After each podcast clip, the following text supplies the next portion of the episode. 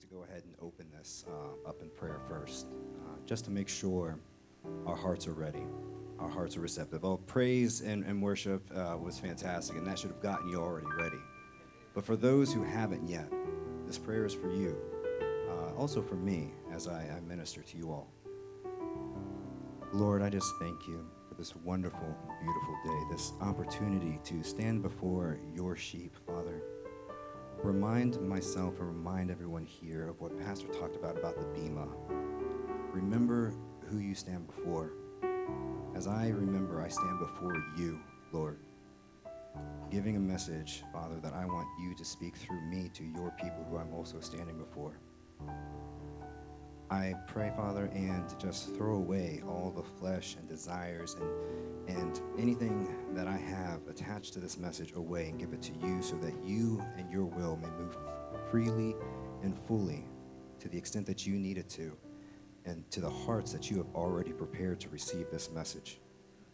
We just lift your name, Father God. And I just I just echo what I heard Prophetess say when she was done praying. Where would we be? Where would she be without Jesus?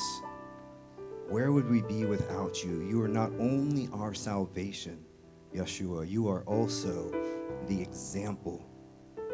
The example to live, the example to be the Word, the example to express your Word.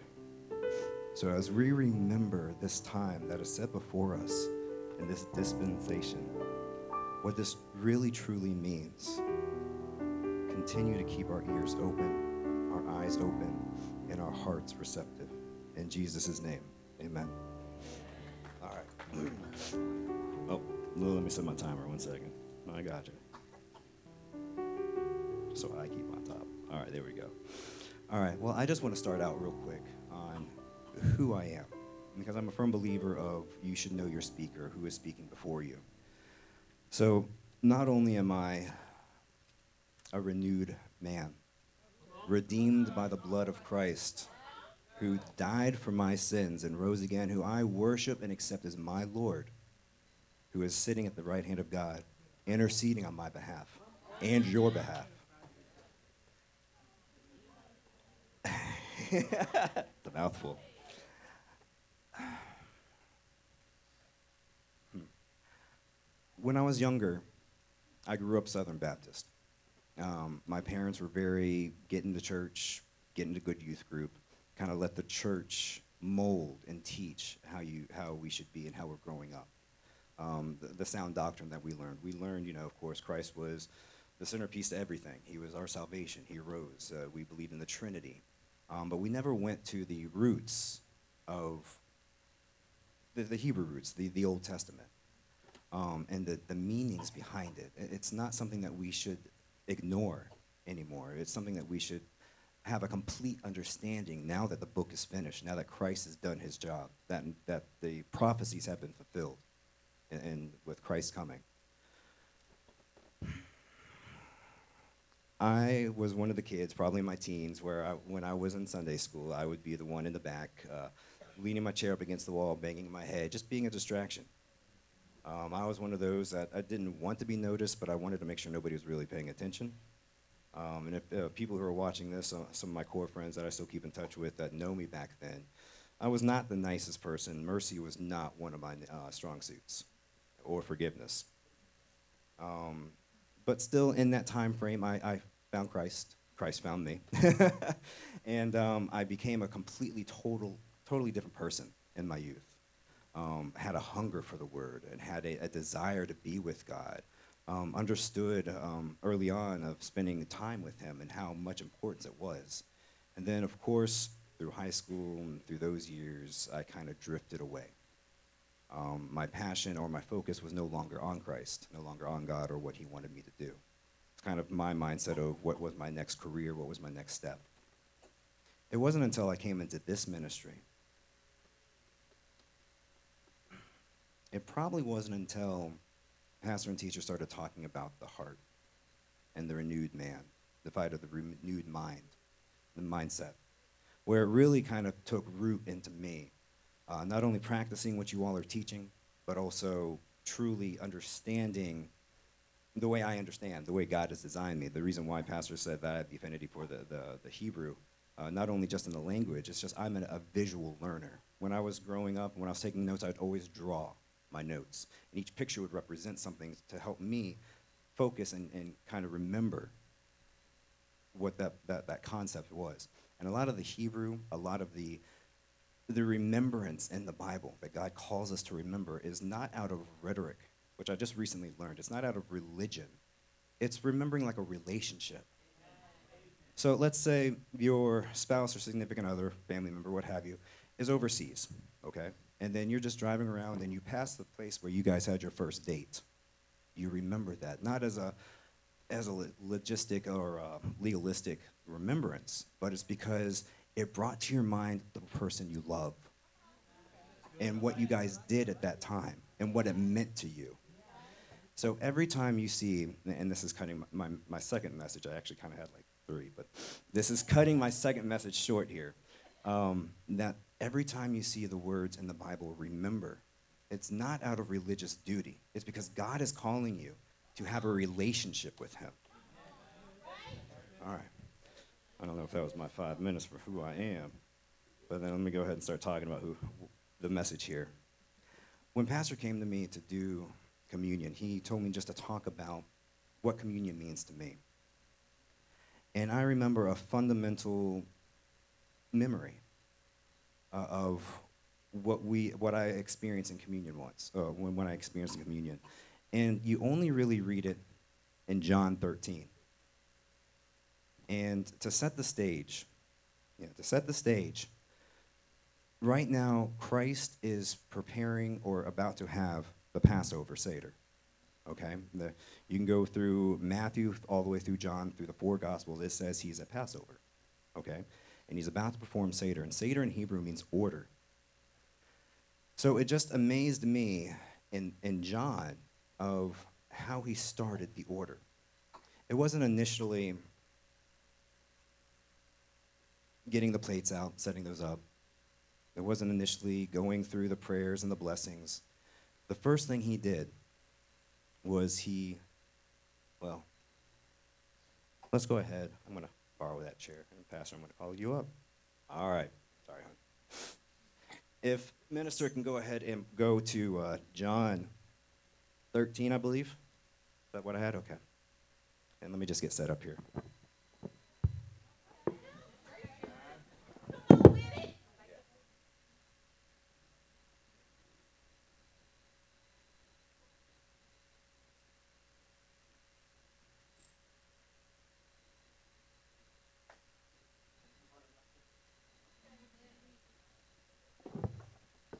The reason why I do this is because it was impactful when I did it.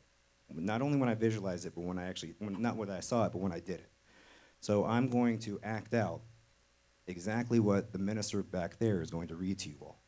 And I want to show you how Christ started his order of the Passover that reminds you what God did for them in the past and what he was about to do right then and there, which was salvation.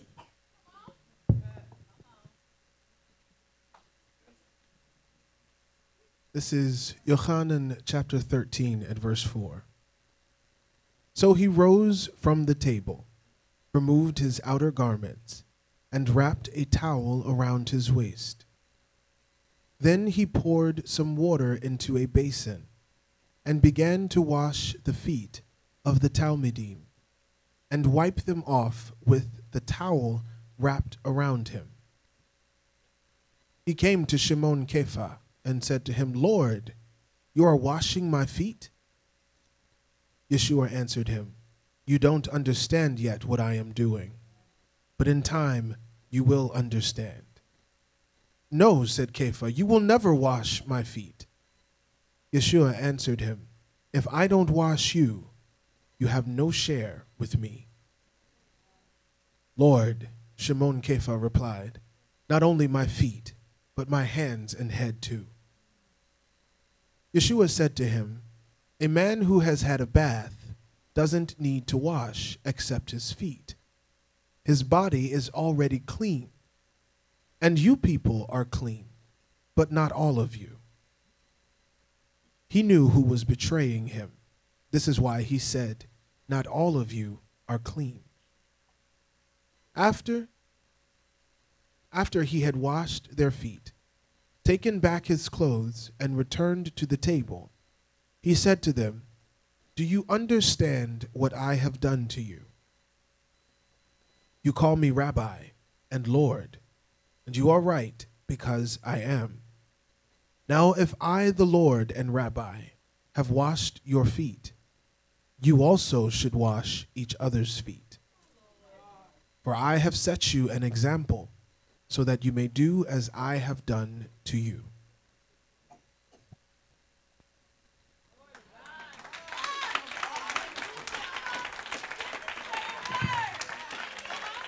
All right, let me check my time here.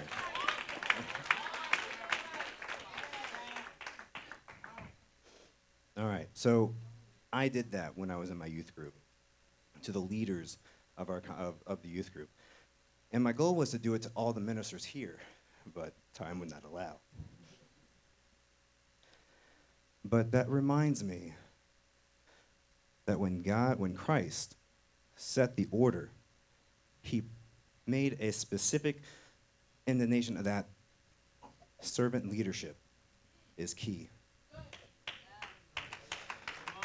And here's the thing He's called Ephraim to be a leader, He's called Tiffany to be a leader, He's called Dustin to be a leader, He's called Ryan, He's called Aaron to be a leader, He's called everyone in here to be a leader. But it may not be the leader that you think in your mind.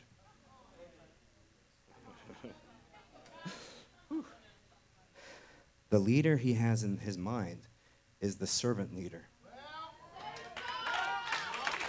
What you guys just witnessed, imagine you sitting in the seat that Pastor was sitting in. Imagine Christ, the Son of God, all right?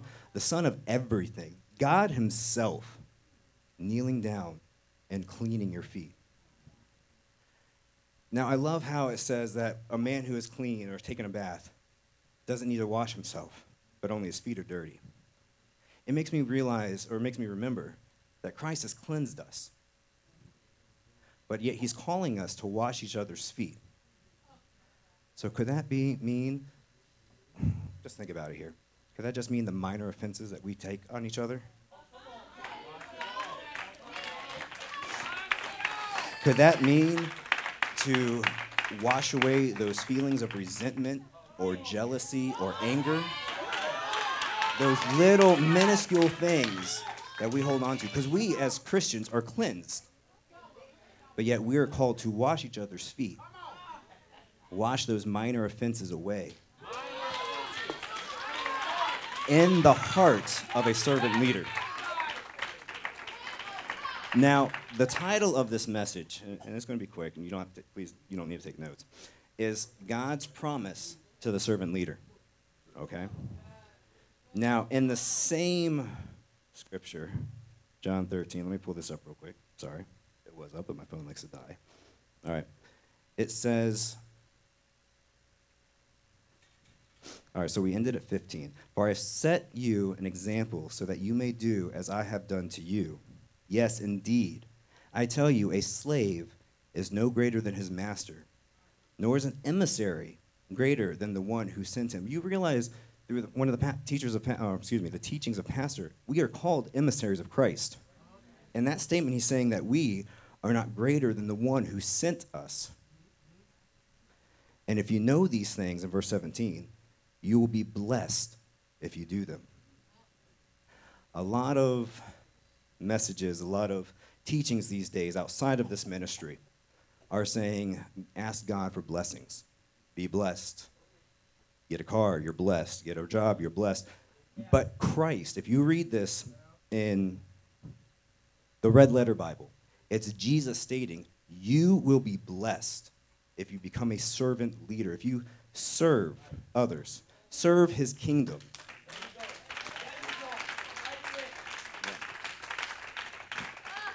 And there's an extension to my story that I, had, I couldn't get to until here, is my change here. no matter what I was going through, whatever my family was going through, I continued to come because I knew that this was where God put me. I knew, I knew that no matter what I was doing, the enemy would try to keep me away. And then I remember pastors teaching, and, and this all didn't click until like last night or the night before. Uh, I just I just go through the actions and let the Spirit work. Um, that pastor said that you find your purpose when you're in the presence of God. And when you're in the presence of God, you are serving Him and His people. So, some of y'all might know, some of them, some of you guys might not even care, but I do come here every week to just vacuum the halls, take care of the sanctuary, trim the chairs. But I do that because, yes, I we are the temple, but God has given us this house.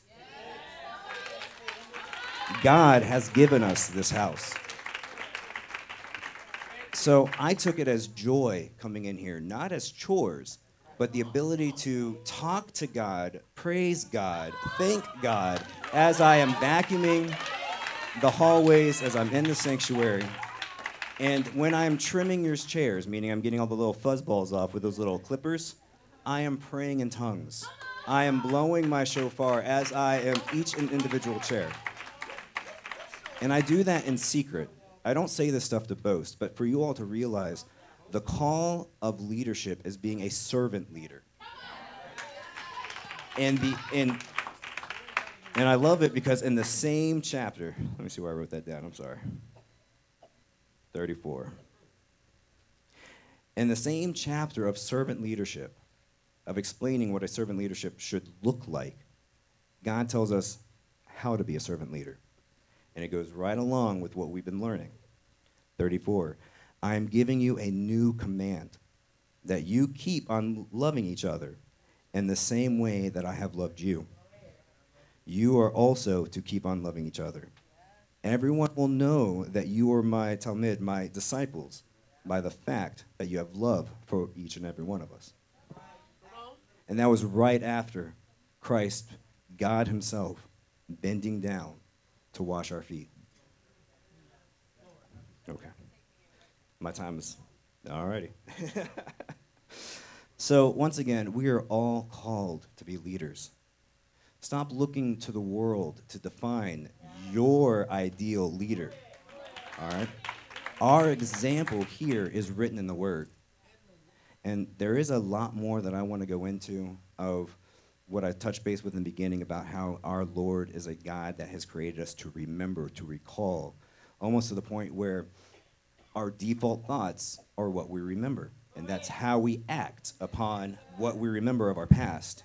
Yet God says, remember Him, His actions, His deliverance. Not only for the Israelites when they're, when they're dealing with, when they're, when they're going through Passover, it's not only remembering how He saved us from Egypt, but we all have a personal Egypt. We learned in teachers' teaching that Egypt is bondage.